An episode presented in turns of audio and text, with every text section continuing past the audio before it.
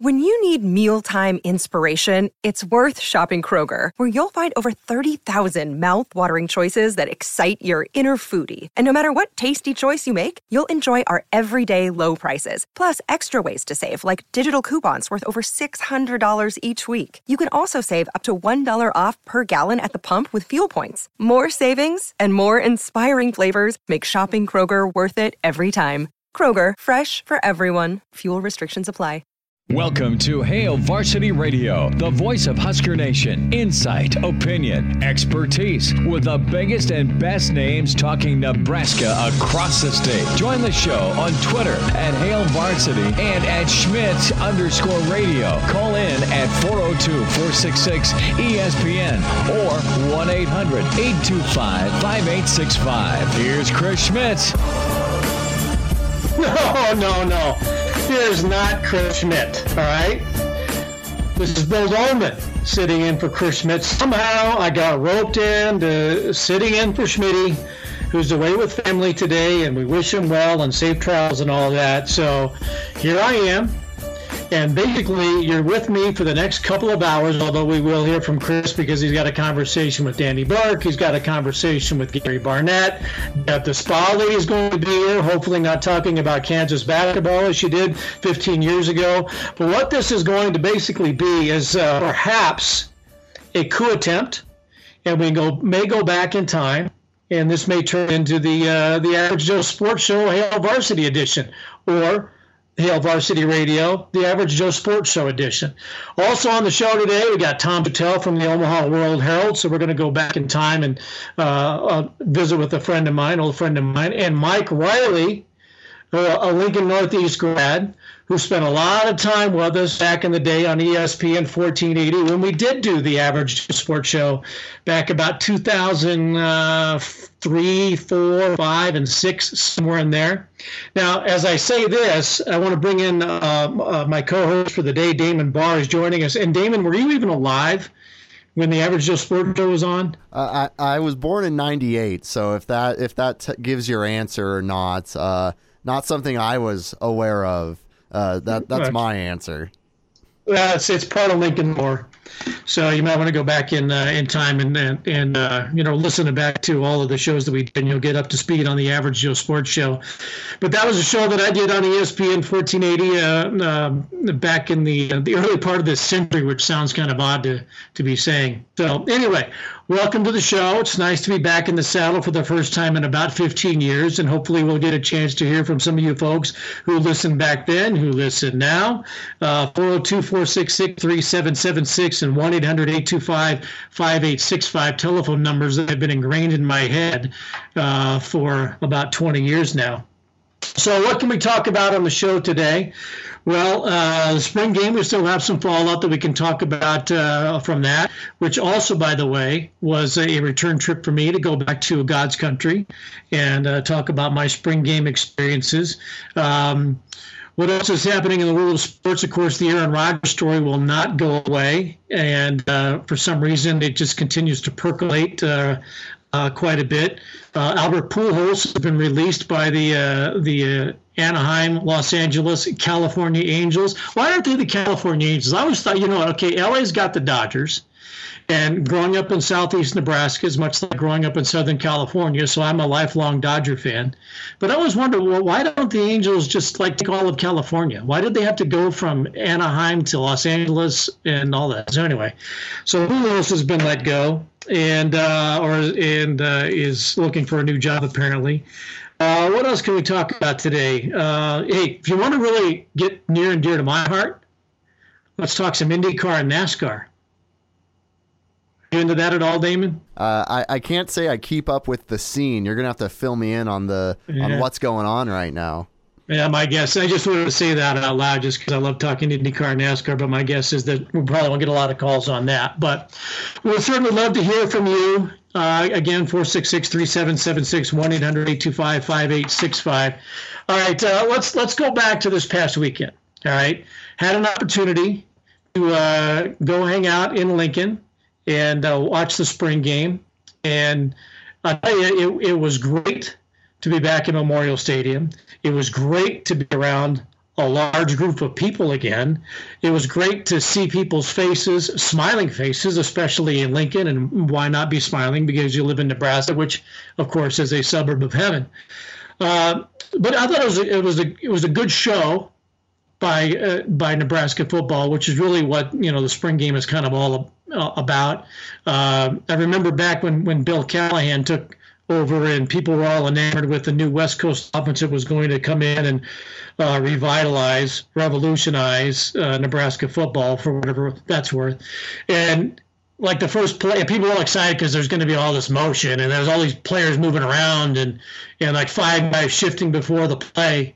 And I remember saying, "Look, that's all for show." And sure enough, after the uh, the spring game, Callahan said, "Yeah, it's all basically for show," which is what the spring game is. But I thought Nebraska put on a good show.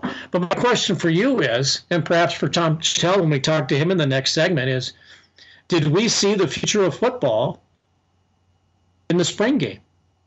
And what I mean by that is the first half of the spring game was essentially touch football and pads.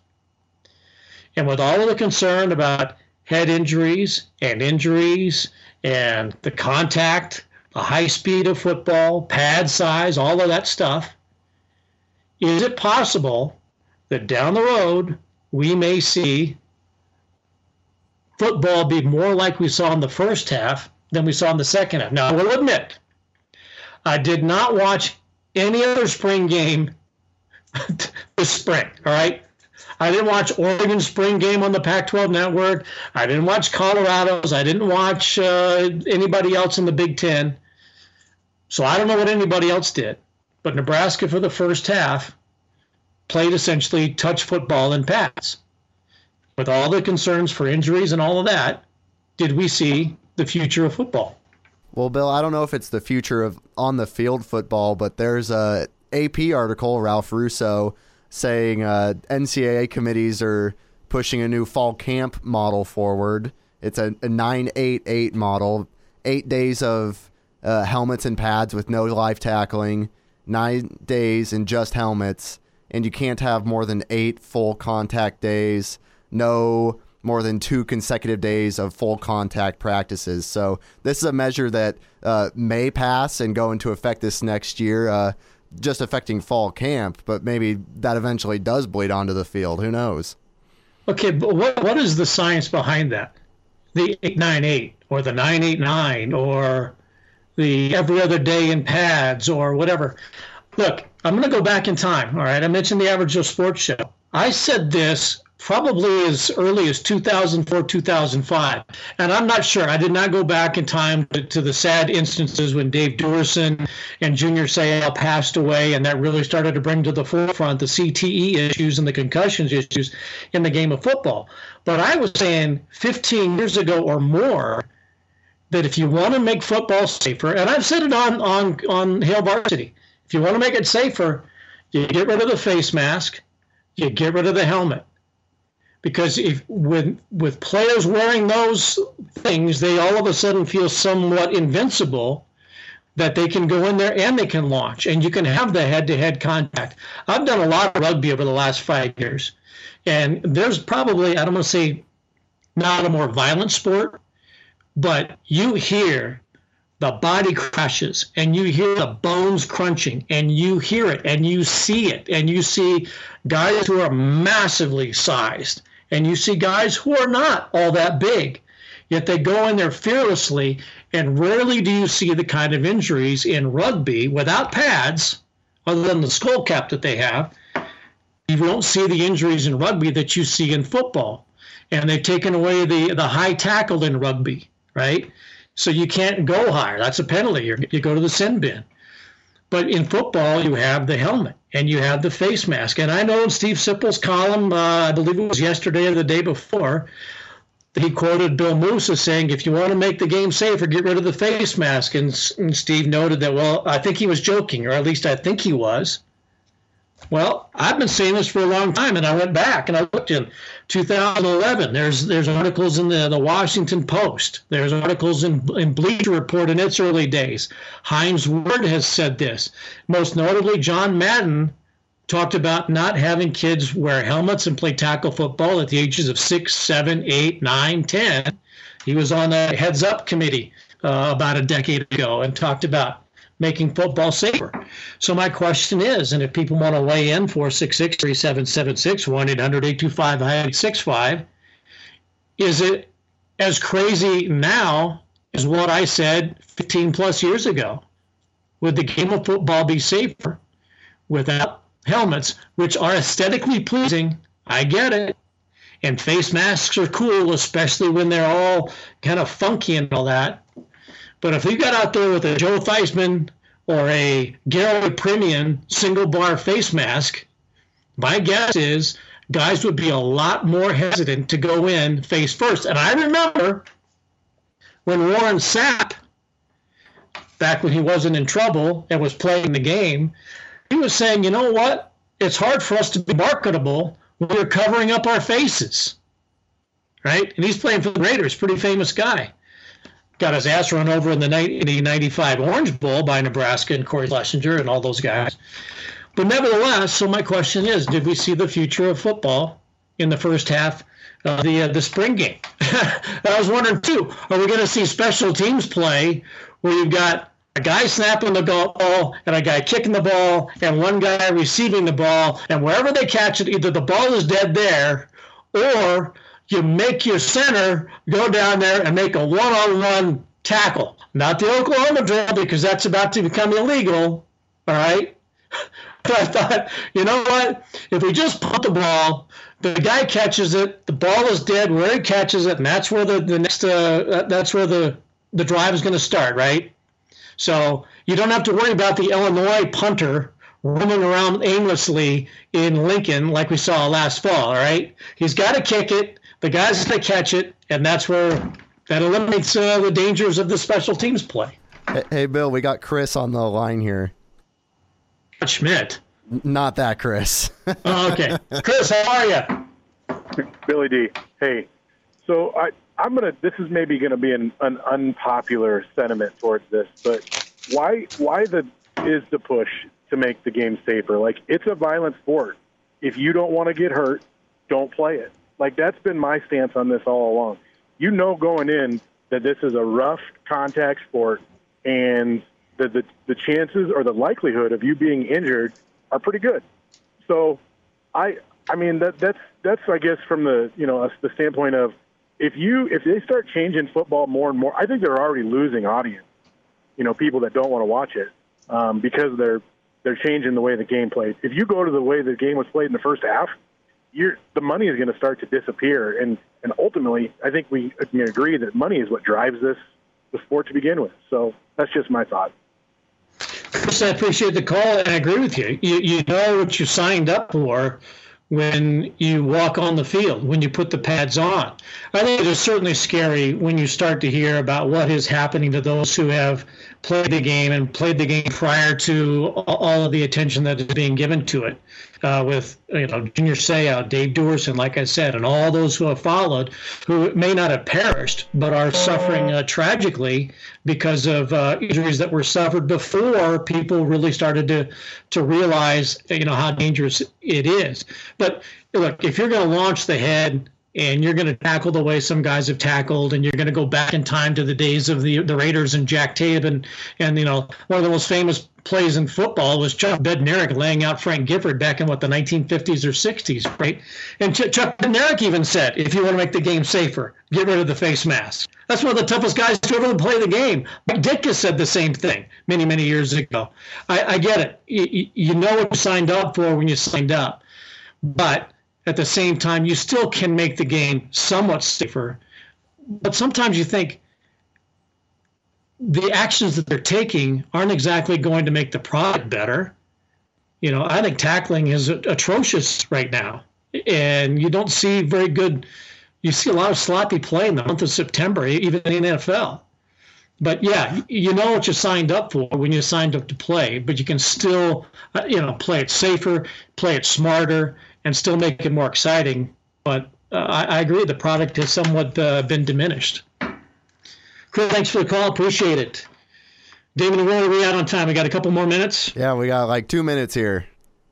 All right. Uh, so if you want to give us a call, 466 3776 1 800 825 5865. But it is interesting when you go and, and, you read a little bit more about it, see those who have said, have voiced an opinion that, look, if you want to make it safer, there are some things you can do. I've always wondered, too, you know, going to these pads, like the quarterback pad now, look like they're you know glorified J pads from back in the day.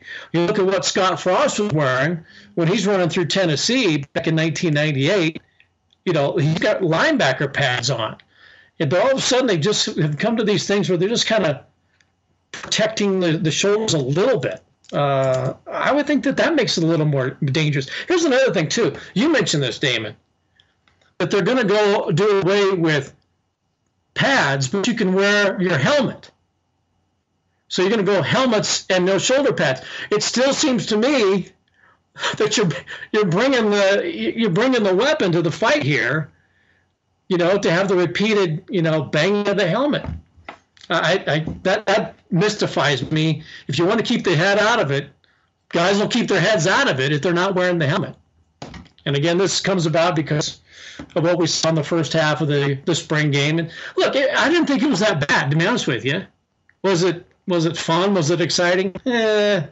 Well, look, guys running through the line. He gets touched. Referee calls the play dead. We move on, and not that, not that big of a deal. But anyway, so, do we see the future of football in the first half? Perhaps we'll uh, chat with Tom Shatel about that. I know he had uh, a thought or two in his uh, post-spring column, and we're going to be talking to Tom from the Omaha World Herald coming up. Also coming up later on the show, Schmidt does have a conversation with uh, Gary Barnett. Uh, Chris asked me to host the show, but no, still got to stick around. Still got to be a part of it. So we'll hear from Gary Barnett, and Mike Riley will join us for an Average Joe Sports Show reunion. And we're back. Fellas, think we could listen to the radio listen? On Hail Varsity Radio, presented by the Nebraska Lottery. Yes! That's awesome! Welcome back to Hail Varsity Radio. I'm Bill Doleman, sitting in for Chris Schmidt, who is away with family today. He will be back in the saddle again tomorrow, and I'll be on the uh, the sidekick for a, a, couple of minutes, as I usually am on a Friday. Somehow I got roped into this. So it's me and Damon Barr, and uh, now joined by good friend, great columnist, great friend, good columnist, Tom Shatel of the Omaha World Herald is joining us. Tom, how are you? The legend, Doleman, you're back. well, sort of. I'm in the Highlands Ranch, Colorado bureau of Hail Varsity Radio, so not exactly in Lincoln. They wouldn't let me back in two weeks in a row, so I've got to do my time away. But yeah, it's great to be with you, at least on the radio. Is that, is that like the, the big red shop in Vail? kind of. You know, it's also, by the way, my basement also doubles as NBC Sports Highlands Ranch. Uh, this is where we also do uh, some of our international broadcasts is from my basement. So, little uh, little secret out there. Well, I won't tell anybody. All right, yeah, just between us kids. Well, it's great to have you with us. I, I, I, texted Tom earlier today and I said, you know, I really don't know what's been going on around Nebraska. So maybe we, we could talk about my stuff and uh, you could chime in on biathlon, curling, archery, cross country skiing.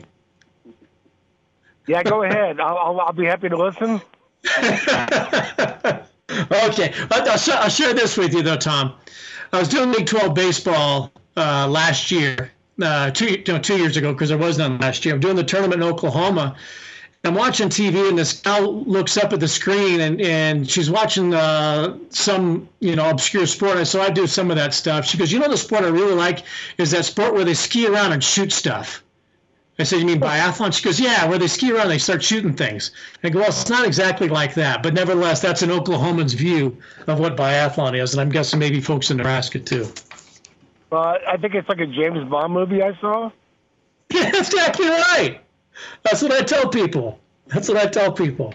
All right, uh, let's uh, let's talk about the spring game. And we're, Damon and I were talking about this in the first segment. And you made a little note in your column this week where you said you didn't mind the first half of the basically touch football in pads. I'm asking you this: Is it possible that we saw the future of football in the first half? Yeah, I, I don't think it is. I mean, we, we've been hearing that for a long time. Uh, know, the reason I said that was um, because they they they they had a, a very physical uh, spring practice, and um, the, the the the issues I have with Nebraska football are not physical. It was when Frost took over. They they got pushed around pretty good um, by Iowa, Wisconsin, but that has not been the case the last two years. Uh, they have held their own at the line of scrimmage uh, with everybody, and I, I believe that part of the development is over with. They're they're they're fine They're They just got to stop uh, just stop making mistakes. But um, as far as the future, you know, if the NFL goes to touch football, then I'll believe it. But there is no way in hell that the NFL, I mean, NFL is about gambling and violence, and uh, and and probably who can make the playoffs, I guess, or you know, I guess lately it's a bit about quarterbacks, but I mean, the NFL fan thrives on those things: gambling and violence. You will never take either one of those away. In fact, the the, the gambling aspect of sports is, is about to explode, and you will now see leagues uh, the uh, uh, professional leagues will, will will be leading the way in a lot of the gambling. But no, if I mean, if I felt like, I mean, if, if college, they're going to do whatever the NFL does, because when it comes down to it, college is college football is about making money. It's about people in the stands, and they've got enough issues right now getting people to go to games. If you take away tackling, uh, then you're going to have a few more holes in those seats. Um, so I don't believe they will. But the danger here is they're taking it away from, from uh, the practices, and it's it's actually um, it, it's more dangerous to have these kids not tackle in practice and then have to do it and, and hit and do all, the, all those violent things in games without without prepare, you know, the, the preparation for it. They don't know how to do it. They're not ready for it. They're going to get hurt more often in games than they, than they were. So uh, it's it's really misguided. The, the rules are about to uh, instill. Uh, it's it's it's one of those sports where you either, you know, I know I know we we want to, you know, there's a generation of people coming up that want to make everything safer and want to take care of this and that, and and uh, I don't really believe in the word woke, but it's it's more of a of a different attitude. Well, football is one of those sports where it won't work. You can't do it. You just have to leave it alone. You know, it's interesting. Uh, everybody talks about you got to trust the science and trust the science, but then when you hear the this eight nine eight rule and the limiting of, of certain practices and how many per week where you have contact and not have contact and what kind of contact that you can have, and you know, yeah, you you question what the safety actually is and what the science behind an eight nine eight rule really is. When uh, you know, I, I've I've said this for for many many years, going back to 2004. We talked about in the first segment. If you want to make the game safer get rid of face masks or get rid of helmets because that's going to take the head out of the game, much like it does in the sport of rugby. Now, whether or not you know that actually happens, I, I doubt because I still think the helmet is a, the aesthetic part of the game of football. But you know, you look at there was a study by the University of New Hampshire where if you limit helmet contact, it's like 28% safer. But the product on the field in September typically is not all that good, going back to what you said just a moment ago. Um, another thing I want to follow up on what you said, you know, Nebraska being physical, and you really notice that is in the line play. Do you think that for Scott Frost and company that growing the roster, not just in numbers, but in terms of actual physical size, that they have accomplished what they needed to to be competitive consistently now in the Big Ten? I do, and and, and I do think that that was one of the, the, the strong takeaways. The main takeaway in spring was this looks like a football team now, a major college football team. They they they passed the eye test, you know, coming off the bus or, or what have you. Um, they they've got size now. Their receivers uh, looked apart.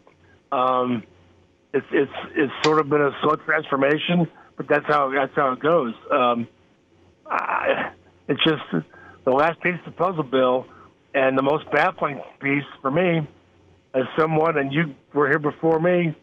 Uh, you're one of the original guys in the you know Nebraska uh, the SID office and the press box, and you go back to the early '80s. Um, I won't say you're, you're older than that, but uh, the the Husker way is not nine wins a year. It's not Fiesta Bowls and Orange Bowls.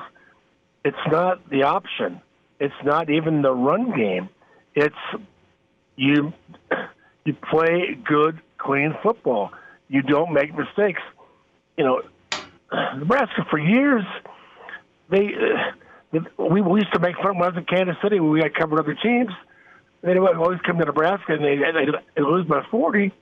But we used to make fun of Nebraska on the Big A. They were they were the the robots. They had no personality. They didn't they didn't speak. They were machines. Um, and they just never blinked. And I think about that now. Those days where Osborne never said anything, and Nebraska would just come out and just pound you early and just sit on top of you and just wear you down uh, mentally and physically because you couldn't make a mistake because Nebraska never did. When I think about those days now, that's how they're losing all these games now, and I just it blows my mind that that's the part of Nebraska football that when when Pederson came and we all changed everything and and so on and so forth. It's it's been the the missing piece of their their history that they just haven't uh, replaced. You know, I, I, there's two games that always come to my mind. We're down to our final two minutes, Tom, and I appreciate you joining us. Uh, the Texas game where Nebraska lost, I think it was 27-24, was a great game. That game, back and forth. Texas was better but Nebraska played well, still lost. And after the game's over with, uh, you know, Jammal Lord played heroically. People were, you know what, that was a great game. Applauded both teams as they went off the field, and you know, too bad we lost. And I think that brought the home win streak to an end. There was that seven-three win over Pitt one year when people were going, "What the hell is going on here?"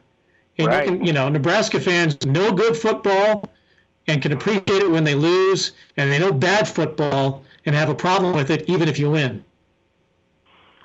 Right. It, has got to make sense. Uh, the you know they've only everybody's a play caller, everybody's a coordinator. I get that, um, but the football has has to be their team has to play hard and appear to be well coached, uh, well drilled, and uh, it's just been so long since we've seen that. Um, and I think I'm, I'm to me that's again the missing piece of the the Frost regime here, and I I think a lot of that is leadership on the field. The players, it has to mean something. The, the pride, doing the job the right way, and it's hard to teach that, and that's what they've got to do now. And uh, once they get that back, I think everything everything is is going to flow. The word you used in your column the other day was urgency. Do you get the sense that as cool and laid back as Scott Frost is, uh, last question to you, do you get the sense that he understands that urgency now, and that uh, that eight and nine win thing that Bill Moos is talking about is a much louder message than we realize. I do. This is one of the few times I've ever seen a coaching hire where the the the, the uh, the, the, the celebration and the uh, the overall parade came before it came at the beginning. They hadn't done anything yet, and so I, a lot of that's worn off now, Bill. The people are looking at Scott like, okay, uh, can you coach or not? You know, what's going on here? I know Scott feels that, and so there were just little subtle things that came out this spring. Um, the urgency uh, stuff you can you can hear it in their voices. Uh, they're rallying around special teams. Finally, they're slowing down the pace to make sure blocks are finished and the job is done right. I mean, th- these are good signs of progress, but we got to see them on the field this fall. And I like seeing those hats on those offensive linemen that say "run the damn ball" because I think anybody from Nebraska would appreciate something like that. Tom, I appreciate your time. I guess I'm being counted out. I don't know how to do breaks anymore, but it's great to talk with you. You're awesome, and we'll talk again soon. Well, call me. We we got the the, the Olympic curling trials next fall. Give me a call. I'm there. See you later. All right, Matt. See you. Chime in 402 466 ESPN or email the show. Chris at HailVarsity.com. Just try me. Try me. Back to Hail Varsity Radio. I'm Chris Schmidt today, traveling with family. Bill Doleman sitting in. Uh, this is an Average Sports Show coup on Hail Varsity Radio for the afternoon. Chris will be back uh, tomorrow, but you will have a chance to hear from him a little bit later on because he does have a conversation with uh, Gary Barnett uh, coming up, as well as Danny Burke in the second hour of the show. Mike Riley, Lincoln Northeast grad and good friend, Nebraska grad, who is uh, creating a media consulting empire for himself, as I'm finding out, in the city of Chicago, will be joining us. And we will be talking a little Average Joe sports show and uh, probably some Hallmark movies with uh, Riles coming up in uh, hour number two. Just got done talking with Tom Shatel, the Omaha World Herald, who is one of one of the really great columnists uh, in the country. And I mean that sincerely. Tom is a friend. But uh, when you when you go around, you travel around, you read newspapers. Uh, what's left of, unfortunately, uh, Tom does a, a, fantastic job in uh, covering all aspects and giving you a real good objective opinion. Um, he seems pretty Damon Damon Barr joining it. Seems fairly positive, as if uh, Nebraska's a buy, at least in uh, terms of prospects for the coming season. May not be an eight or nine win team, as Bill Moos is saying, but I think everything's on the on the rise. I, I'm definitely seeing the the physicality thing kind of coming back up to where we want it to. You know, I saw something funny that said like the 2020s are going to be the decade of sloppy tackling, and it was based on those uh, no pads and practice rules. But I, I think Nebraska is returning to kind of that strong mentality, and that's that's something that I really like to see. It it gives me a little bit of hope that they'll turn things around you know, people say that if you really want to watch, you know, where football is won, where football is lost, you got to watch in the trenches. And I have tried to do that over the years, uh, having watched the pipeline back in the 90s uh, do what it did. And again, no Nebraska offensive line should be dubbed as the pipeline until it proves itself to be worthy of the pipeline. And I will also tell you that goes for the black shirts as well. But I, did watch uh, from my one millionth row vantage point at Memorial Stadium on Saturday, and I, I agree. Nebraska looks like a, a different, and I'm saying looks like a different football team size wise. I think Zach Duval uh, has done probably what he has set out to do, and that's to make this team bigger and stronger. And now the key is get them nastier. Uh, I saw a, a Facebook post uh, from a former Nebraska football player on uh, Sunday after he watched the spring game, and he said that is it Nash Hutmacher? Hutmacher? Yeah, the big guy reminded him of Christian Peter. My first reaction was yes. My second reaction was yikes. I mean, it was around Christian and Jason and Jared Tomich and Grant Wistrom and those guys back in those days. Uh, that's pretty high praise, but yikes. Uh, but if, if Nebraska's got guys like that along the defensive and offensive lines, then there's a chance. And I think you started to see that a little bit toward the end of last year. I know things didn't go well against Minnesota, and it was completely embarrassing. I know things did not go well against Illinois, and that was embarrassing as well. But I think for the most part, when you when you saw the line play, and I'll even go into the Ohio State game, the first game of last year, 52-17. I know that did not go our way, Nebraska's way. But even in that game, there were semblances of way this team looks different and it also by looking different looks familiar. That there is uh, some size, there's some beef along the lines. Is there the nastiness?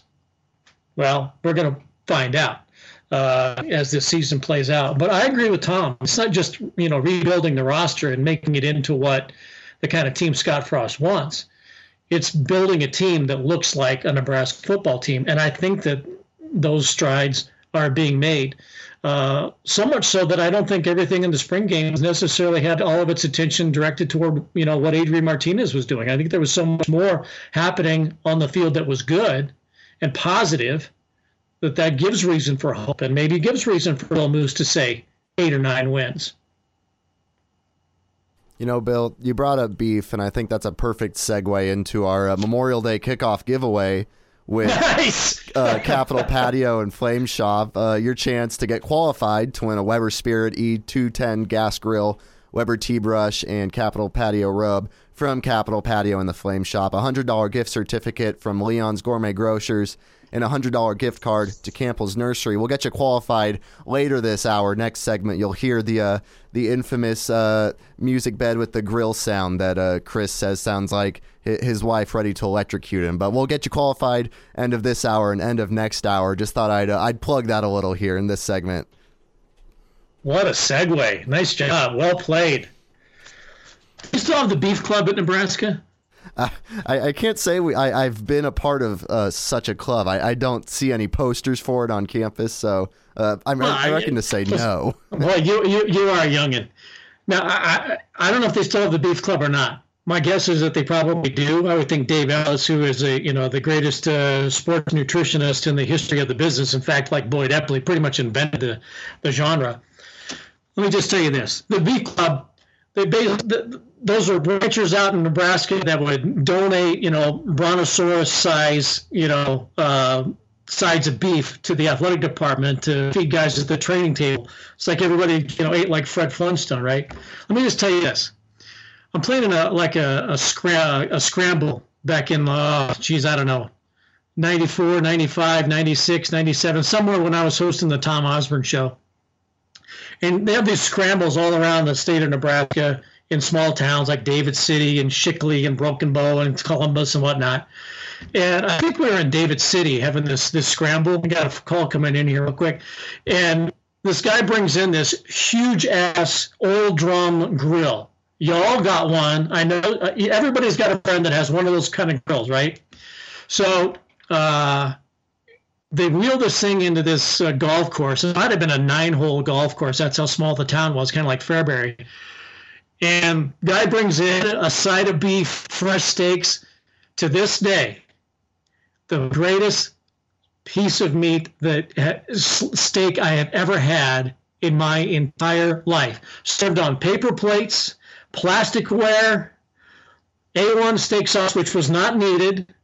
You know, the col- the coleslaw slopped on the plate still by far the best steak I've ever had in my life. All right, who's on the phone? All right, Jason, we got 30 seconds. What's up, man? Hey, Bill, tell us about. Uh, I've been a longtime fan of you and Schmitty back in the Average Joe Sports days. You know that. Bill, it's good to hear your voice. Uh, tell us next hour about what it's like at NBC and Olympic Channel or whatever. And were you in a Denver mattress commercial last year? Look, Jason, I'm eye candy, all right? you know? Of so, course. Yeah, yeah, that was me. Uh, obviously, you noticed me and not Annie, the uh, the beautiful blonde uh, spokesperson for Denver's matches, but that's why I'm there. Yeah, she's I'm a there pretty gal. to draw the eyes, all right? You know, I'm eye candy. I get it. Jason, thanks for the call. Great to hear from you. Got to take a break. More with uh, Hail Varsity Radio after this. And now. And now, back to Hail Varsity Radio. Welcome back to it, Hail Varsity Radio. Bill Doleman taking over for Chris Schmidt today, and me, Damon Barr, producing the show. Uh, just right away, this segment, you heard me uh, give a little uh, reminder our Memorial Day kickoff. Your chance to win a Weber Spirit E210 grass gas grill, Weber tea brush, and Capital Patio rub from Capital Patio and Flame Shop. $100 gift certificate from Leon's Gourmet Grocers, and a $100 Campbell's Nursery gift card. Uh, we will announce our grand prize winner on Friday, May 21st. Listen for your chance to win if you qualify. But let's go ahead and get you qualified right here. There's the sound of that grill. Caller number nine, you will be our uh, lucky qualifier today. Caller number nine, 402 466 3776 1 800 825 5865. I'm going to send it back over to Bill while I uh, grab these phone calls. Bill? David Barr handling the phones, hanging out with me today on Hail Varsity Radio, the Average Joe Sports Show edition. Uh, Jason called in the last uh, segment and uh, mentioned, uh, yeah, I've done some Denver mattress commercials in the past. What of it? I'm eye candy. I get it. All right. He also asked about uh, NBC Sports and the Olympic Channel and uh, NBCSN. Um, don't have much time left in, in uh, this hour. We've got a couple of interviews in the in the uh, the second hour coming up, along with Mike Riley, good friend from the Average Joe Sports Show days. But I will just say this: NBC has been incredibly good to me, and I've had the opportunity to call probably 15 different sports. I think over the last three or four years with NBC. Be blessed to to work another. Be my third Olympics coming up in July, July 23rd through uh, August 8th or something like that. And uh, what they have uh, nowadays is a lot of the staff is actually in Stamford, Connecticut, at the uh, the mothership, if you will, of NBC Sports, where the headquarters is. Where, if you watch Sunday Night Football, where the the studio shows are done, where NHL hockey is done, and all of that. So, uh, spend uh, my Olympics in Stamford and thoroughly love it there. Uh, that's where I did the 2016 and the 2018. Um, but what they do for a lot of the sports that I cover, just to kind of give you an idea, is uh, there are uh, uh, broadcast entities overseas that that shoot the video, disseminate it via satellite. It comes down to whichever country broadcasting it wants to to pull it down and we put it on the air and, and that's just the way the business has been going. And as if you watch sports right now and you see all these these folks in their their basements which is where i am right now and uh, they're doing it out of their home offices. We've been doing that at nbc for probably three or four years now. So what those guys are trying to get used to is kind of old hat uh, for all of us. But uh, love doing all those sports. And i'll tell you the the appreciation for those olympic sports for me grew out of being a part of the Nebraska athletic department back in the 1980s and in the 90s, and seeing not just what Tom Osborne's football teams were all about, but seeing Nebraska wrestling, Nebraska gymnastics with Francis Allen, uh, Cal Bentz swimming and diving, uh, you name it. The, the variety of sports at the University of Nebraska provided a background for me to be able to have the great experiences with NBC that I have had. So uh, it is quite the operation. Uh, technically, it's an incredible place to go. And it's been great opportunities to be a part of Olympic coverage uh, the last uh, summer and winter games, and looking forward to the summer coming up. Sorry, did you get already qualified for your uh, little group giveaway? Yeah, Kurt just qualified, and we'll have another chance for you guys to qualify next hour. All right, Kurt, way to go. We're going to take a break right now. When we come back, Schmitty will be back in the chair visiting with Gary Barnett after this.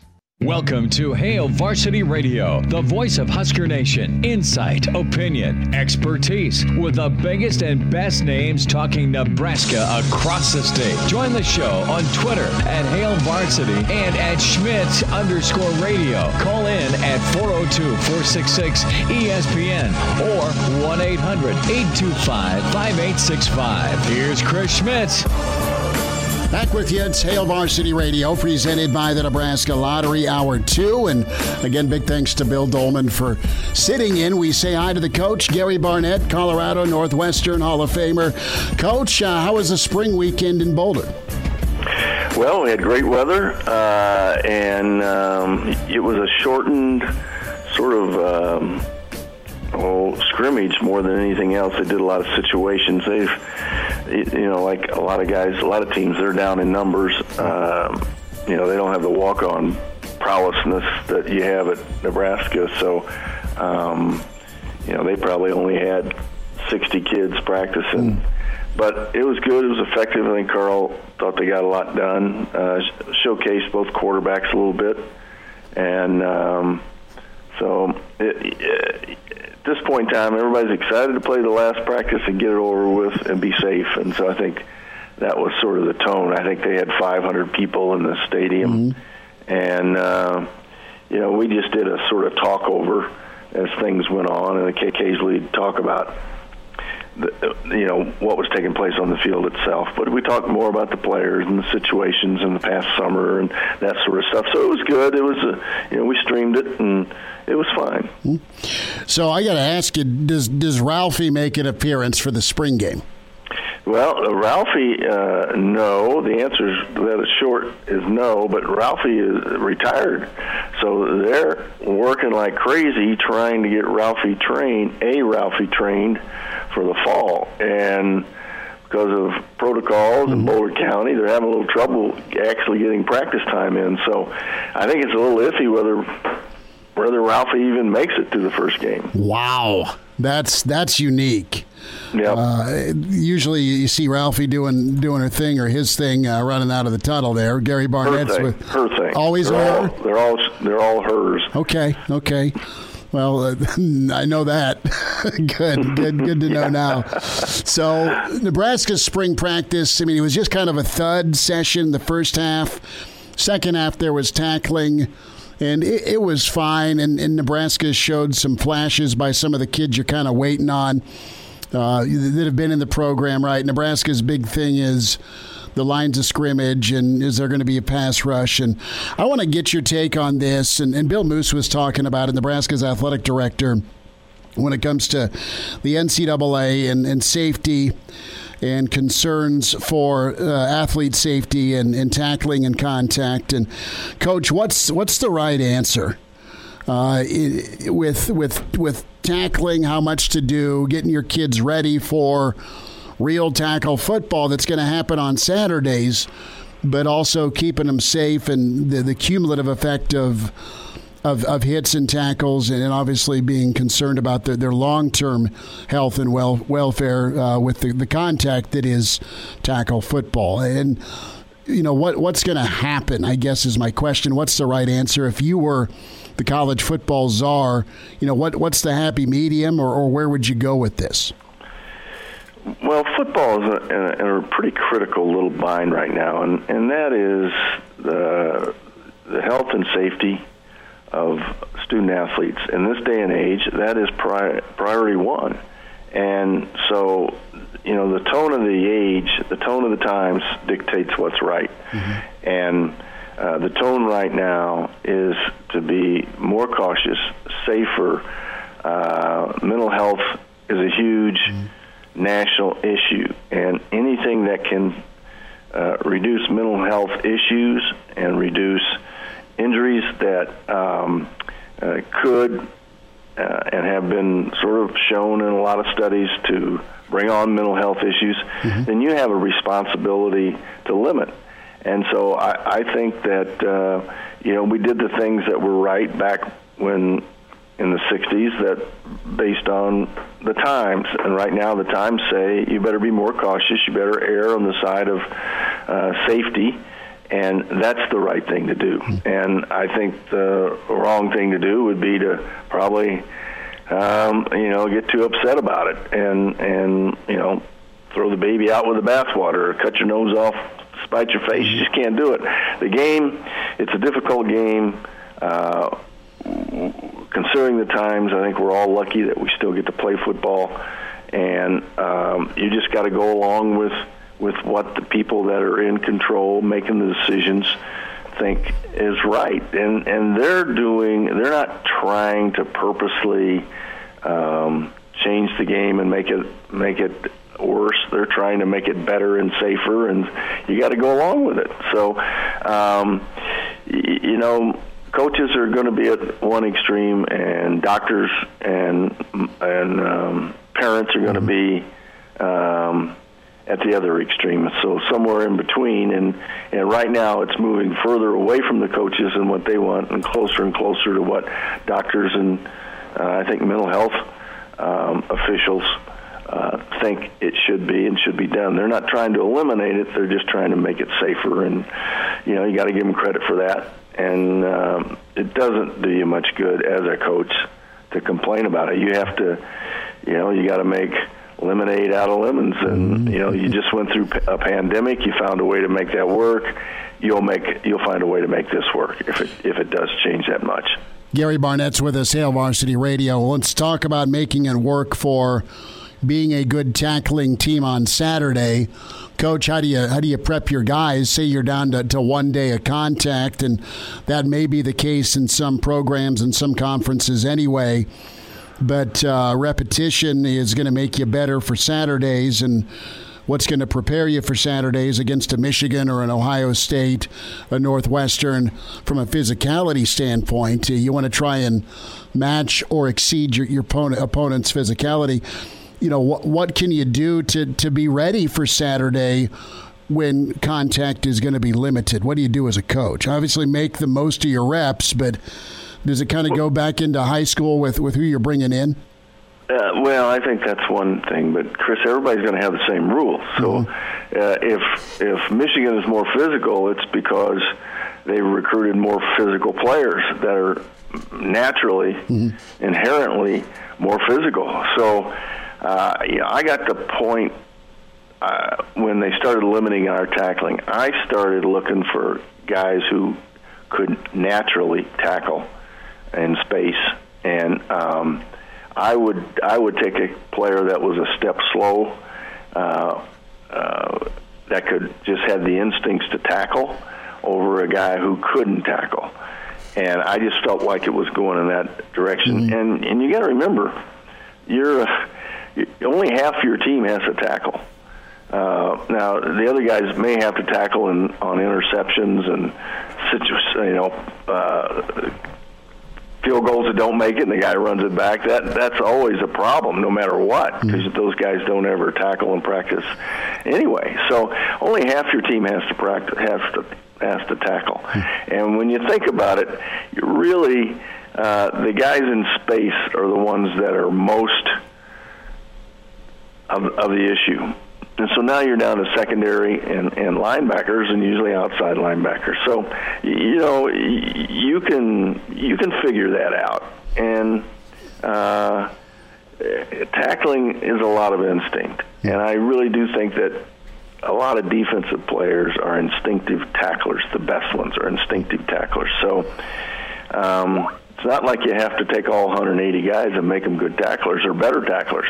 You really, you really only have to take about 20. Mm. So you, you got to figure out ways to do that. Coaches came up with all these drills. They talked to the to the rugby uh, community and got rugby coaches to come in and teach them how to tackle. Now I don't. I've watched all those drills mm. everywhere, and I don't. I don't think I ever recall somebody making a rugby tackle in a game because it's not instinctive. You can you know, you can go out and show me how to putt uh, left hand low, but I can't putt left hand low. So, um, you know, it's different. It's uh, I can practice it and practice it and practice it, and you know what? It just doesn't work for me. So, I think the same thing happens. You can do these drills to sort of cover your fanny, mm-hmm. but uh, in the end, a guy's going to go tackle the way he's instinctively made to tackle. So, I think you just got to live with it. You got to make lemons lemonade out of lemons, find a way to make it work, and and uh, go on. And uh, you know, of course, everybody, every school that doesn't tackle well, we use that as an excuse at the at the end of the game or at the end of the season. We we had a poor tackling year because we couldn't practice it. And um, whether that's really true or not, I don't know. So, you know, you just got to go with it. Got to adapt and adjust. Gary Barnett's with us, Hail Varsity Radio. Coach, uh, last time we talked, we were wondering about the Kansas job. Lance Leipold, uh, Leipold uh, yeah. getting the nod. And, and uh, what's your reaction? Uh, what do you know about Lance and what's kind of his rep? Well, Lance in the coaching world has a really good reputation, I might add. I mean, everybody that I know that knows him really thinks he's an outstanding football coach. And, uh, you know, you asked me if anybody would take that job, and and I said sure. I mean, it's you jump from uh, a lower level uh, to a Power Five game team, you're going to do it, uh, especially considering where where things are going in football now. So it didn't surprise me that Lance took that job. I think I think in the long run, it's probably the right move. Mm-hmm. Um, you just have to jumpstart it somehow.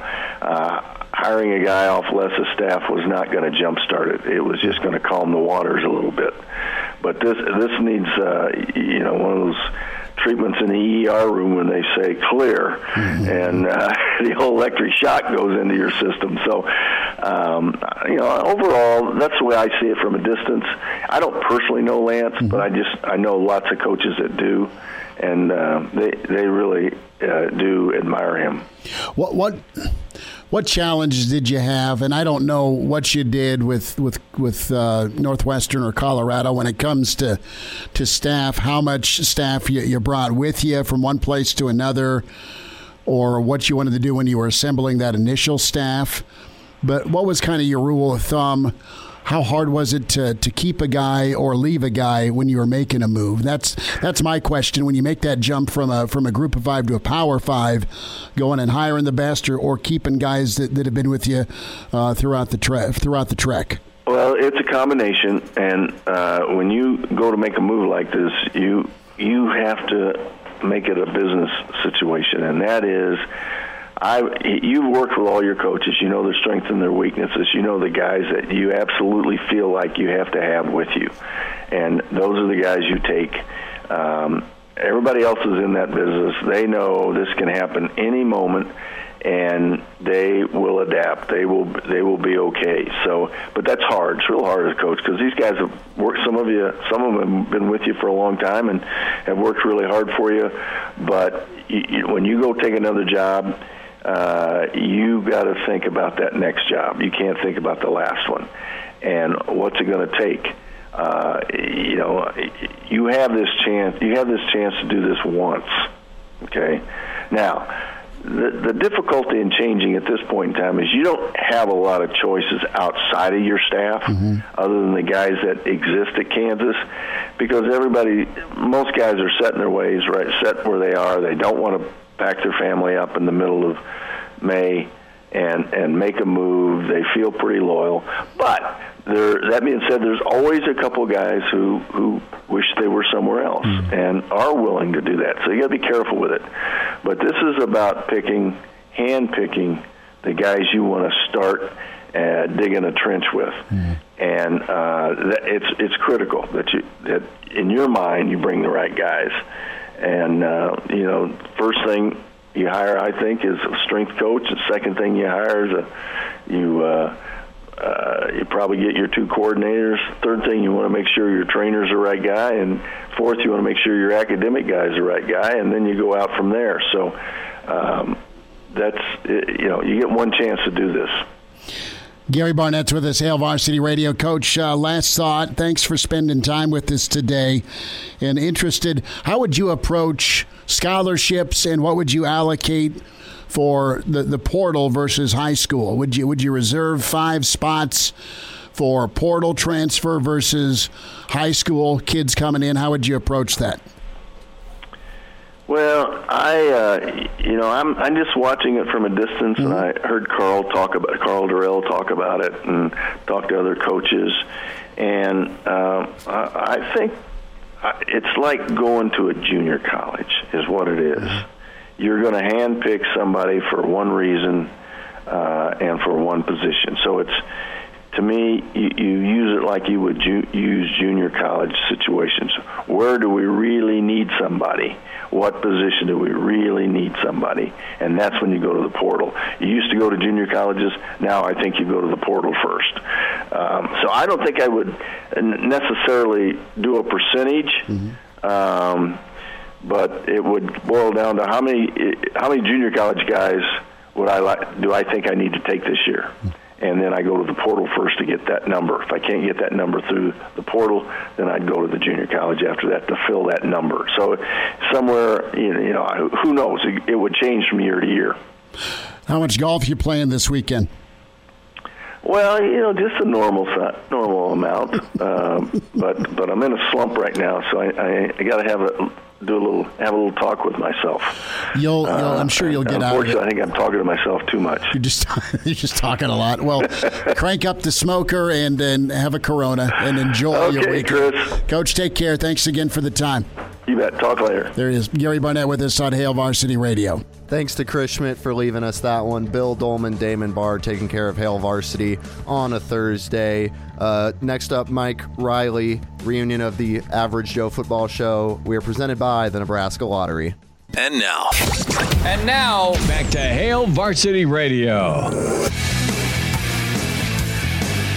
Welcome back to Hail Varsity Radio. I'm Bill Doleman. Damon Barr is in, uh, just from Chris Schmidt and Gary Barnett a few uh, moments ago. And uh, Chris will be visiting with Danny Burke a little bit later on.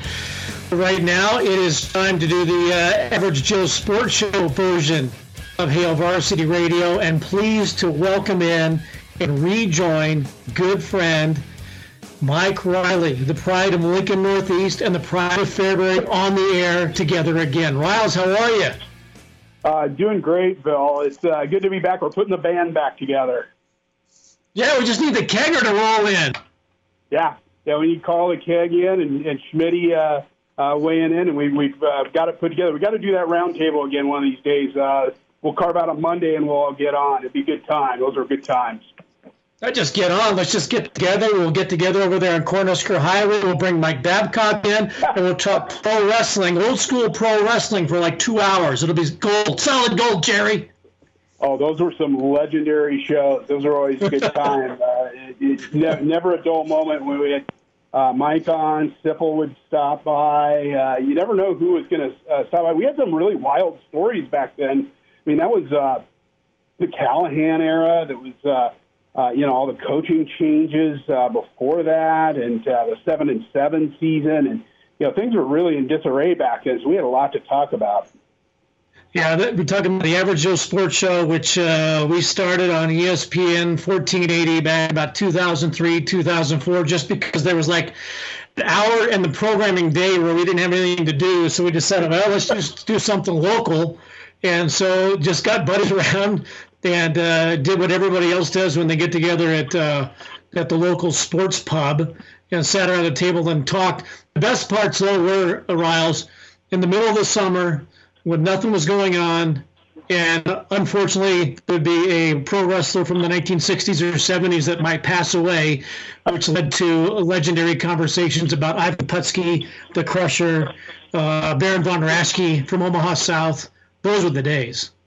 Oh yeah, it was legendary. DeadWrestlers.com was our friend back then, and uh, we, had, we had Tim Newman. We had Tim Newman on too. Uh, one day he was in the studio with us. I remember we were talking pro wrestling with him. It was great. Well, let's talk about what's uh, what else has been going on with you. You uh, have uh, created a media consulting empire in Chicago, and it basically worked for every, I believe, college in the city of Chicago, and will probably be starting your own college in uh, Chicago to continue your, your media empire. But I'm finding it interesting, Riles, and, and, and I, always, I do think about you when, when I when with the changing landscape in media, and especially in sports media and the direction it's going. Because you know, back in the day, it was the Journal Star and the World Herald, USA Today, and then you might get uh, some national writers or reporters that would come in. But now you've got things like Outkick, Bleacher Report, uh, Barstool Sports. Uh, the athletic, and now, but you also see Riles, where those independent entities are all of a sudden being corporatized. There, there's talk today about the athletic, you know, uh, being sold, that sale not going through, Outkick going to Fox, Bleacher Report with CBS. What on earth is the media landscape today, and what's it going to be like? Yeah, you know, a lot of it started, you know, back in the mid 1990s uh, when we first started to, to make that shift to digital. Um, at that time, there were so many large media companies swallowing up. Uh, you know, Disney was purchasing everything inside. You know, ESPN, everything, everything else. You know, Tribune Company was rolling right along and, and buying up parts of AOL and uh, other things. Um, and now you're seeing some of that older media really struggling. Uh, but they see these upstarts. I mean, the Athletic has just such a, a wonderful business model. I've, I've uh, had several of my friends leave uh, sports writing at ESPN and the Trib and other places to go to work for the Athletic. It's no wonder they're going to be purchased. And they, they were really came along at just the right time. They had a new approach to, to journalism, sports journalism, uh, with a lot of the analytics uh, and the data analysis that other media just weren't doing quite yet. Uh, so they really, and plus they got a little lucky with some of the markets they chose. One of them was Chicago. It was the year the Cubs won the World Series. Um, so they've come along and, and really, you know, carved out a nice niche for themselves. Uh, Bleacher Report has come a long way. Sports Nation with Vox um, has done some really fabulous stuff. I've got a couple friends that work there. Uh, so, you know, most of my friends that have worked at the Tribune, except for Paul Sullivan, the baseball writer, have gone. They've gone to w- work for betting sites. Teddy Greenstein, who covered the Big Ten for years, works for sports betting site now doing golf. Uh, K.C. Johnson, who covered the Bulls for many years, he's at NBC Sports Chicago. Um, so a lot of those, uh, you know, existing traditional media outlets can't, you know, can't afford to keep, you know, veteran sports writers around, and they're searching for a business model that works, and they're not finding it. Uh, you know, the venture capitalists are, are coming in, and uh, you know, the uh, hedge funds uh, with Alden Global just coming in and, and buying up uh, uh, anything in sight. Large newspapers, they're buying. You know, be careful about who buys you too, because uh, uh, they can also come in and pull, pull Gordon Gekko and just take you apart, and that's happening in a lot of places.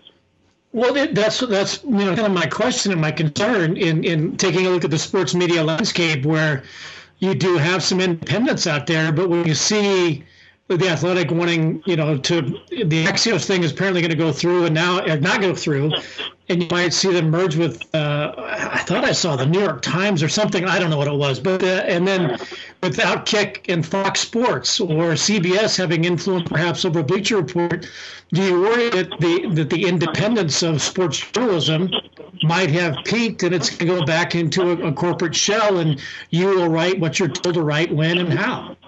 But there's always going to be a new uh, invention. The other thing we're also seeing, Bill, is we're also seeing independent sports journalists go out and establish their own brands. You're seeing that with columnists uh, on news side too. Uh, you know, they have their own followings. They're starting Substacks. Uh, the newsletter uh, uh, uh, organization. I've got a Substack off, off my website, Journalist Toolbox, and you can set up your own income level. So I think there will always be some independence there, uh, either through new startups uh, that are hoping to be purchased, and that's always the goal. If you're going to start this independent, uh, upstart, you know, uh, uh, sports entity, uh, you want it to be purchased. I mean, because the founders are going to, you know, line their pockets. That's just how it works. Uh, but they're also going to have these independent um, uh, journalists uh, who are out there establishing their uh, own brands. You know, Chris Dufresne did this uh, uh, late in his career when he retired from the LA Times. He got together with a couple other college football writers and, and started a, a blog, and then you know, evolved into a website uh, with the goal of it being you know purchased one day. Um, so that's that's that business model out there now. Uh, you know, we weren't taught entrepreneurial journalism when we were in journalism school. You know, it just didn't exist. You know, we had to kind of learn it on the fly as we went. Um, but yeah, I think there will always be an independent voice there, um, uh, which has been great to see over the years. You know, Sports Nation and some of these, you know, started as just these small entities. Um, you know, Barstool Sports, God, used to be just nothing. It's you know, a groundswell of, uh, for better or worse, uh, with some of their social media presence. Uh, uh, you know, is is really groundswelled, and you know that makes them, um, uh, you know, uh, very very fruitful uh, for these companies that are looking to buy uh, entities that will drive traffic and social media attention to, to their larger brands, and, and that's that's the business model now. Love it or hate it, that's that's how it works.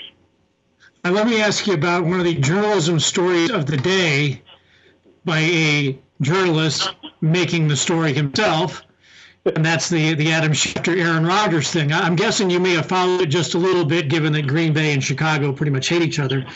Um, but I thought it was interesting listening to his comments. I didn't listen to the entire interview with Dan Patrick, but I listened to the segment where he asked him about the releasing of the story with Aaron Rodgers wanting out of Green Bay. And Schefter said today, uh, you know, the ESPN senior NFL writer said, well, it wasn't anything new.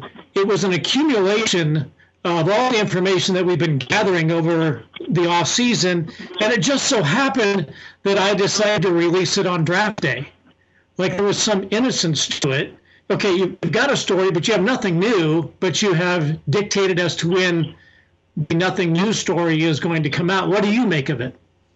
Yeah, the, timing of it. You know, when it first came out, I, I was like, "Oh, how convenient!" Right before, uh, right before the draft. Um, my first hunch was that this was uh, Rodgers and his agent, you know, orchestrating this because they wanted to get him out of there um, it, you know, it, it's it's weird, you know, having having covered beats before, and I had this long talk with this about with K.C. Johnson uh, uh, years ago. Um, he was uh, actually accused of sitting on a story by Jim Gray about a fight between Jimmy, uh, uh, Jimmy uh, Vinny Del Negro uh, and John Paxson um, that you know came became physical. Gar Forman was involved as well with the Bulls.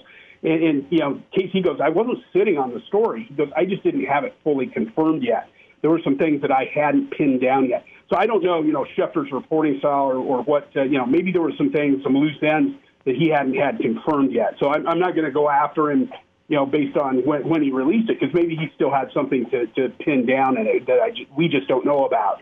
Uh, but you know, it sounded like he'd been gathering a lot of information on this. You know, the series of uh, texts with his other teammates, that chat. You know, where he was calling him Jerry Krause, which we loved in Chicago. We're loving all this here, by the way. It's the only thing we have to cheer for right now. Um, really, literally, uh, it's, it's, you know, it's a dumpster fire here as far as sports. You know, our, uh, pitting, we're pitting our hopes on Aaron Rodgers leaving and uh, Justin Fields uh, you know, being our only hope. You know, he's our Obi Wan Kenobi. But uh, uh, you know, it, it it just depends on on when he had it pinned down. And, and I don't know. Uh, I've heard bits and pieces of the Dan Patrick interview today. I want to hear the whole thing uh, because it sounded like there were some loose ends there that he really needed to tie up. Uh, but I, I was the timing of this, you know, all uh, from the very beginning was very suspicious. Was it coming from the Rodgers camp or was it coming from the ESPN camp? Like, oh, we're going to drop a bomb on Green Bay right before, uh, you know, uh, the, the uh, day before the draft begins. Uh, but there were talks going on. That was confirmed out of San Francisco that the Niners were talking to them. Uh, so there, there, you know, was truth to this. Um, but I thought the timing of a lot of it was very peculiar.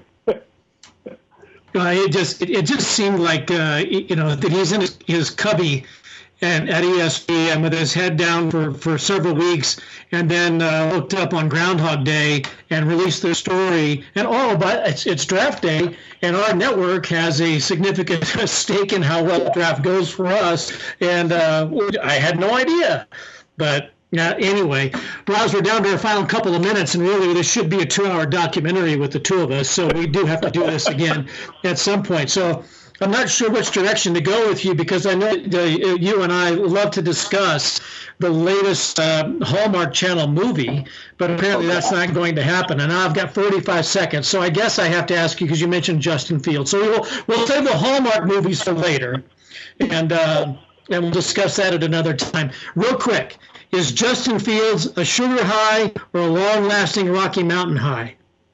You know, I, I, I think he's going to pan out. I really do. I liked him in college. Um, uh, you know, he has the size. He can take off running. He is a good fit for the Matt Nagy offense. Um, the one thing is people here are trying to rush him. Oh, he's got to start day one. Uh, you know, give him a little time, let him develop. You know, throw Andy Dalton out there, Nick Foles, whoever you want, but but bring him along. You know, don't throw him to the wolves. Keep in mind he's going to have uh, a, a rookie left tackle and probably a rookie right tackle uh, uh, you're protecting him, uh, and that's not a good situation to be in. They uh, cut Charles Leno uh, two days after the draft, which I think was a huge mistake. Uh, they need to bring Teven Jenkins along a little bit slower. Uh, but, you know, uh, Justin could play, and he is a good fit for that offense. Of course, we were saying that four years ago uh, with somebody named Mitch Trubisky, too. So, uh, what do we know about quarterbacks in Chicago? Well, here's this, and we got to say goodbye, Riles, and that's it's great talking to you. He's in a much better situation than Jordan Love is in Green Bay because if Aaron Rodgers goes, Jordan Love is going to be the most hated hometown quarterback in the history of the NFL. Riles, love you. Great talking to you. Let's do this again sometime when we have an Average Joe Sports Show coup on Hail Varsity Radio once again. Take care, man. See you, Riles. All right, back with more. Uh, Chris Schmidt talks with Danny Burke after this. Now. And now, back to Hail Varsity Radio. Back into it at Hail Varsity Radio, presented by the Nebraska Lottery. And Bill Doleman's been taking you a lot of the way today, sitting in on uh, Hail Varsity. We welcome in the pride of Chicago is Danny Burke. Burke's Best Bets, VSiN Sports Network is where you hear him. Over 100 affiliates strong. And the uh, VSiN Sports Network, uh, also iHeartMedia, at Danny Burke 5 on Twitter. Pride of Chicago, are you uh, you sleeping one off, brother? I'm kind of kidding, but not really. Your Cubbies with the sweep. Schmitty, I think God, it's just so ridiculous. This is the most Cubs thing of all time because you know that they're just going to like lose two out of three against the Pirates right after they just swept the Dodgers because that would be the most Cubs thing of all time. And hand up, I bet on the Dodgers that last game, and that was so infuriating. Los Angeles just refused to win that game, and even even after Joc Pederson, uh, you know, pimped the home run that was Uh-huh. only a sac fly, somehow they still won. Where I feel like for the baseball gods, if you do that, you deserve to lose. But that's how frustrating the Dodgers have been as of late. But no, the, the Cubs are just going to get everybody's hopes up till they inevitably let them down soon enough. Uh, I love that. Pimps that. Danny, how long did you ever pimp a home run? I, you know, I, I I couldn't when I was last hitting home runs because I don't think we had fences in some of the parks, so I still had to run my had off before I got thrown out. But if I'm playing with friends now, then yeah, I'll do it. Or maybe even 16 inch if we're playing a really crappy team, then I'll pimp it occasionally. You- but uh, usually I got to hustle a little bit more. So You got to pimp that wiffle ball bomb. You just got to do it. I love it. So, Danny, uh, let's get into the NFL draft. And how did the draft treat you financially, my friend? You know, for my pocket, it, honestly, it wasn't the best because the Bengals pretty much is the team that ended up screwing me, Schmitty, because I've had them to select an offensive lineman, and as we know, they went with Chase, and that was kind of the the thought process for a lot of people as we got closer and closer that they were going to go with Chase. I still think they should have went with Sewell. I know, like a GM, I think was a report said out of this draft class or whatever, he's like the for sure Hall of Famer is going to be Sewell. Like right now, the guy who is going to be the top dog for sure is going to be Sewell, and that was the need that the Bengals really had to get. And granted, they did in the second round, Schmitty, but still, I mean, I just thought it was ridiculous that they passed him up, but. You know, that's what Zac Taylor's going to do, and I'm sure Joe Burrow had a lot of influence in wanting to get his teammate. Uh, nevertheless, I mean, overall, we did pretty pretty okay. I kind of bounced back with a little uh, late bets with some of the uh, in draft kind of selections that you could do later on with what some teams need because you kind of understood what their second or third pick was going to be just based on those necessities. So that was kind of the fun thing to do. But I mean, overall, Smitty, hey, we were just ecstatic about Justin Fields coming to Chicago, baby. I, I know you are, and I saw that. And between you and, and Greg and, and, and Saint Nick, I mean, all the Bears people, Suitsy. I mean, there's a there's a bunch of you Bears fans that wear it on your sleeve, and you don't ever waver. And I'm happy you got a quarterback. I think Fields is fantastic. I hope it it, it flourishes for him because Chicago's a lot of fun, and uh, the Bears and the NFL are better when when the Bears don't suck, right? And they're just not a headache. So tell me what your immediate takeaway is here. What what's been the reaction where you're at in Chicago, and specifically, you know, what's the timeline here? Is he mid-season starter? Do you throw him in? Do you let him battle? I know we're getting cart before the horse here, but how do you treat this year so he doesn't uh, go the way of many former quarterbacks in Chicago? So it was funny leading up to the draft. The more people I had on my show that we were talking about it, I kind of kept bringing it up, like, "Hey, what's the realistic chance that the Bears trade up for a quarterback?" And most people consensusly were like, "Yeah, you know, I think it's pretty good. They're going to be in the sweepstakes for it." And I couldn't muster up the courage to actually pull the trigger on them selecting a quarterback with the first pick. I think it was at about four to one odds, so not the greatest because it was popular opinion that they could do that. And look, it, Pace had to do it, Schmidt. I mean, like to save his job, to keep his tenure going, along with uh, the rest of his front office and Nagy. Like they needed to make a big move. It doesn't matter the haul they gave up because one, if it works out, it doesn't matter, and two, if it doesn't, Pace isn't going to be here to suffer the consequences, so he doesn't have to deal with it. But I think this is the first time too in my life that after a Bears draft pick in the first round, everybody unanimously was happy and cheering like the war had just ended or something. Like everybody in Chicago was just so elated that this occurred because it, that was the last hope. And once they made that trade, you knew it had to be Justin Fields. If it was Mac Jones, I don't think you would have had that consensus happiness from every Bears fan. But no, everybody's excited. I don't think he's going to be the starter out of the gate. I mean, very early speculation, but I feel like it's going to be what happened with Trubisky and Glennon, where Glennon gets a few games. You realize why are we paying this dude who's not really that good? Let's put in the guy that we drafted, and that's going to be the same thing that happens. Albeit, I do think that Dalton's a lot better than Mike Glennon, and I think Dalton is serviceable. But uh, it'll only be a matter of time for Fields to come in, which was interesting because they have offensive rookie of the year odds posted, and at first Fields was second behind Trevor Lawrence, but it was like, why would you bet that if you don't even know if you're going to get a full season out of Justin Fields? And they had Zach Wilson at about ten to one. He finally moved down to seven to one. But you're looking at something like that. I mean, make sure the guy you're betting on so not Fields, not Trey Lance, are for sure going to be the starters. So that was kind of an interesting market to look into. But hey, the sooner Fields is in the mix, the better for us here in Chi Town. Danny Burke with us, Burke's Best Bets, his show Rush Hour, 6 to 7 weeknights on VSiN Sports Network, iHeartMedia. So let's get into the Browns and Chargers specifically when it comes to some totals and futures there. They uh, had decent drafts. Of course, Jaimes we spoke with this week. He's off to, to, to, to La La Land with the Chargers. But before we get into Rodgers odds here, a couple seconds here on, on just Cleveland and, and the Chargers and, and what they said to you? Yeah, I mean, I think the Browns arguably had the next best draft. I mean, you know, biased a little bit, obviously, with the Bears. I mean, I think they had a great draft, too. But look, the Browns really addressed their needs, especially defensively. I mean, Greg Newsome, a really great get and the list just kind of kept going on and on for Cleveland. And that division in the AFC North is very wide open for them. I do think the Ravens are still the top team because they also had a really good draft, especially with those two first round picks with the defensive or the linebacker and then the wide receiver. Cleveland's going to be right there. So I think Cleveland, if you're looking at their win total of ten and a half, a little bit of plus money could be a good play. But more importantly, Schmidt, yeah, I really liked what the Chargers did too. I think this is a team that's going to make some noise. They have a very favorable schedule. Their win total's at nine. I think they could for sure get over that. I mean, they're picking up Rashawn Slater, a guy that you know a lot of people thought maybe wouldn't even fall that far. Then you also get Asante Samuel Jr., who could be a stud, and like you said, Jaimes so I think the Chargers are going to be a team if they can stay healthy defensively with Derwin James and company, which has been the issue. We saw what Herbert's capable of doing. I really like the Chargers over their win total of nine. And if you want them to make the playoffs or think they do, the yes is plus 149 with the expanded postseason. That might not be too bad of a play. Danny Burke's with us, Hail Varsity Radio at Burke's Best Bets, at Danny Burke 5 on Twitter. Pride of Chicago, Rodgers ends up where? Talk to me about this Green Bay saga, bud, about 45 seconds. I mean, look, if you asked me two days ago, I'd say I have absolutely no idea, and I still relatively don't. But with the Jerry Krause report that came out, where he's calling his GM Jerry Krause, I really just don't think it's going to work out with the Packers. The Packers are minus 134 for him to remain there. The Broncos, as a lot of people have touted as being the top team, they're the next short shot at plus 150.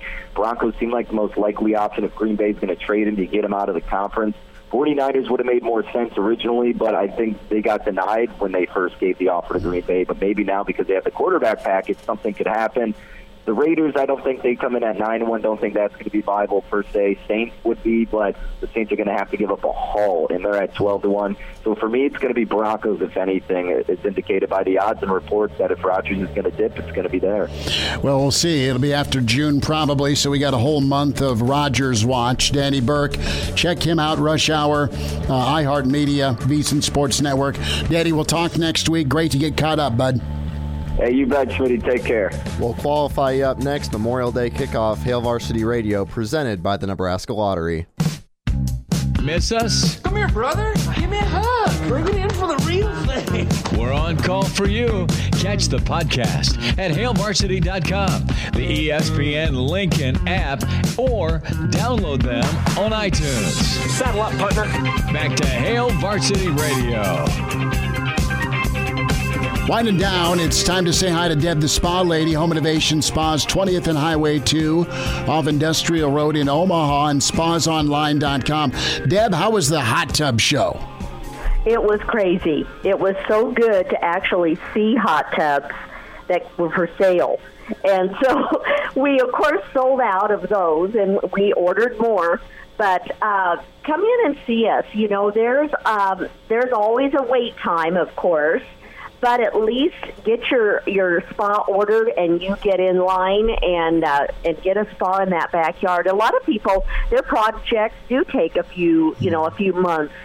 So uh, if you pick something out, we'll get it on order, and who knows when you're finished up with that project we'll we'll get it in your backyard. Deb the Spa Ladies with us, Home Innovation Spas, uh, 20th and Highway 2 in Lincoln off Industrial Road in Omaha. Now, Deb, you've got that perfect spa for the backyard, for the basement, for the deck. You got a size that uh, can fit any uh, backyard setup, and I'm sure folks saw that at the, the, the spa show over the weekend. But tell them, tell folks when they can come see you and some of the specials you have going on.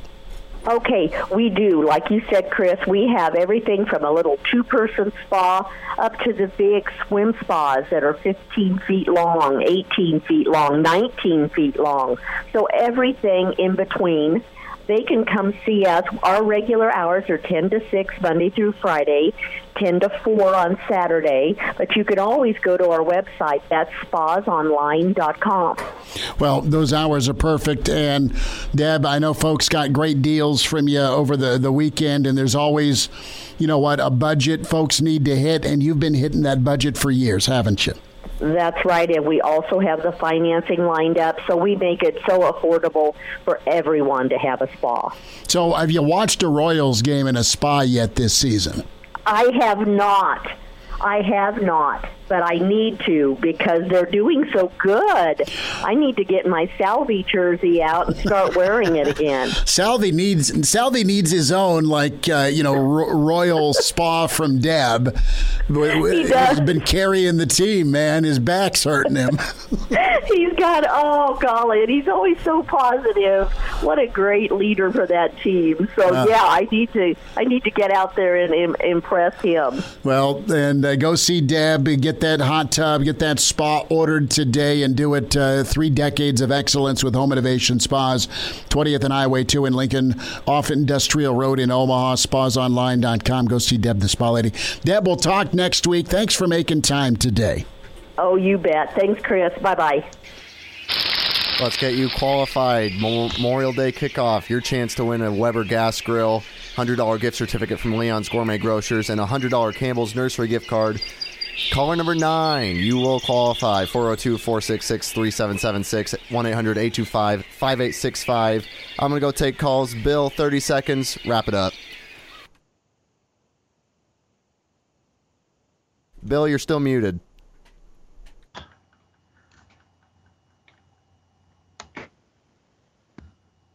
All right. He gives me 30 seconds and tells me I'm muted. All right. So I didn't have a chance to talk about the renewal of the rivalry with Nebraska and Fordham. We didn't get a chance to talk about Salt Dogs baseball and Charlie Meyer bringing the team back and all of that. And we didn't get a chance to talk about why there are no longer Fairbury brand hot dogs at Memorial Stadium. I guess we'll have to do that tomorrow.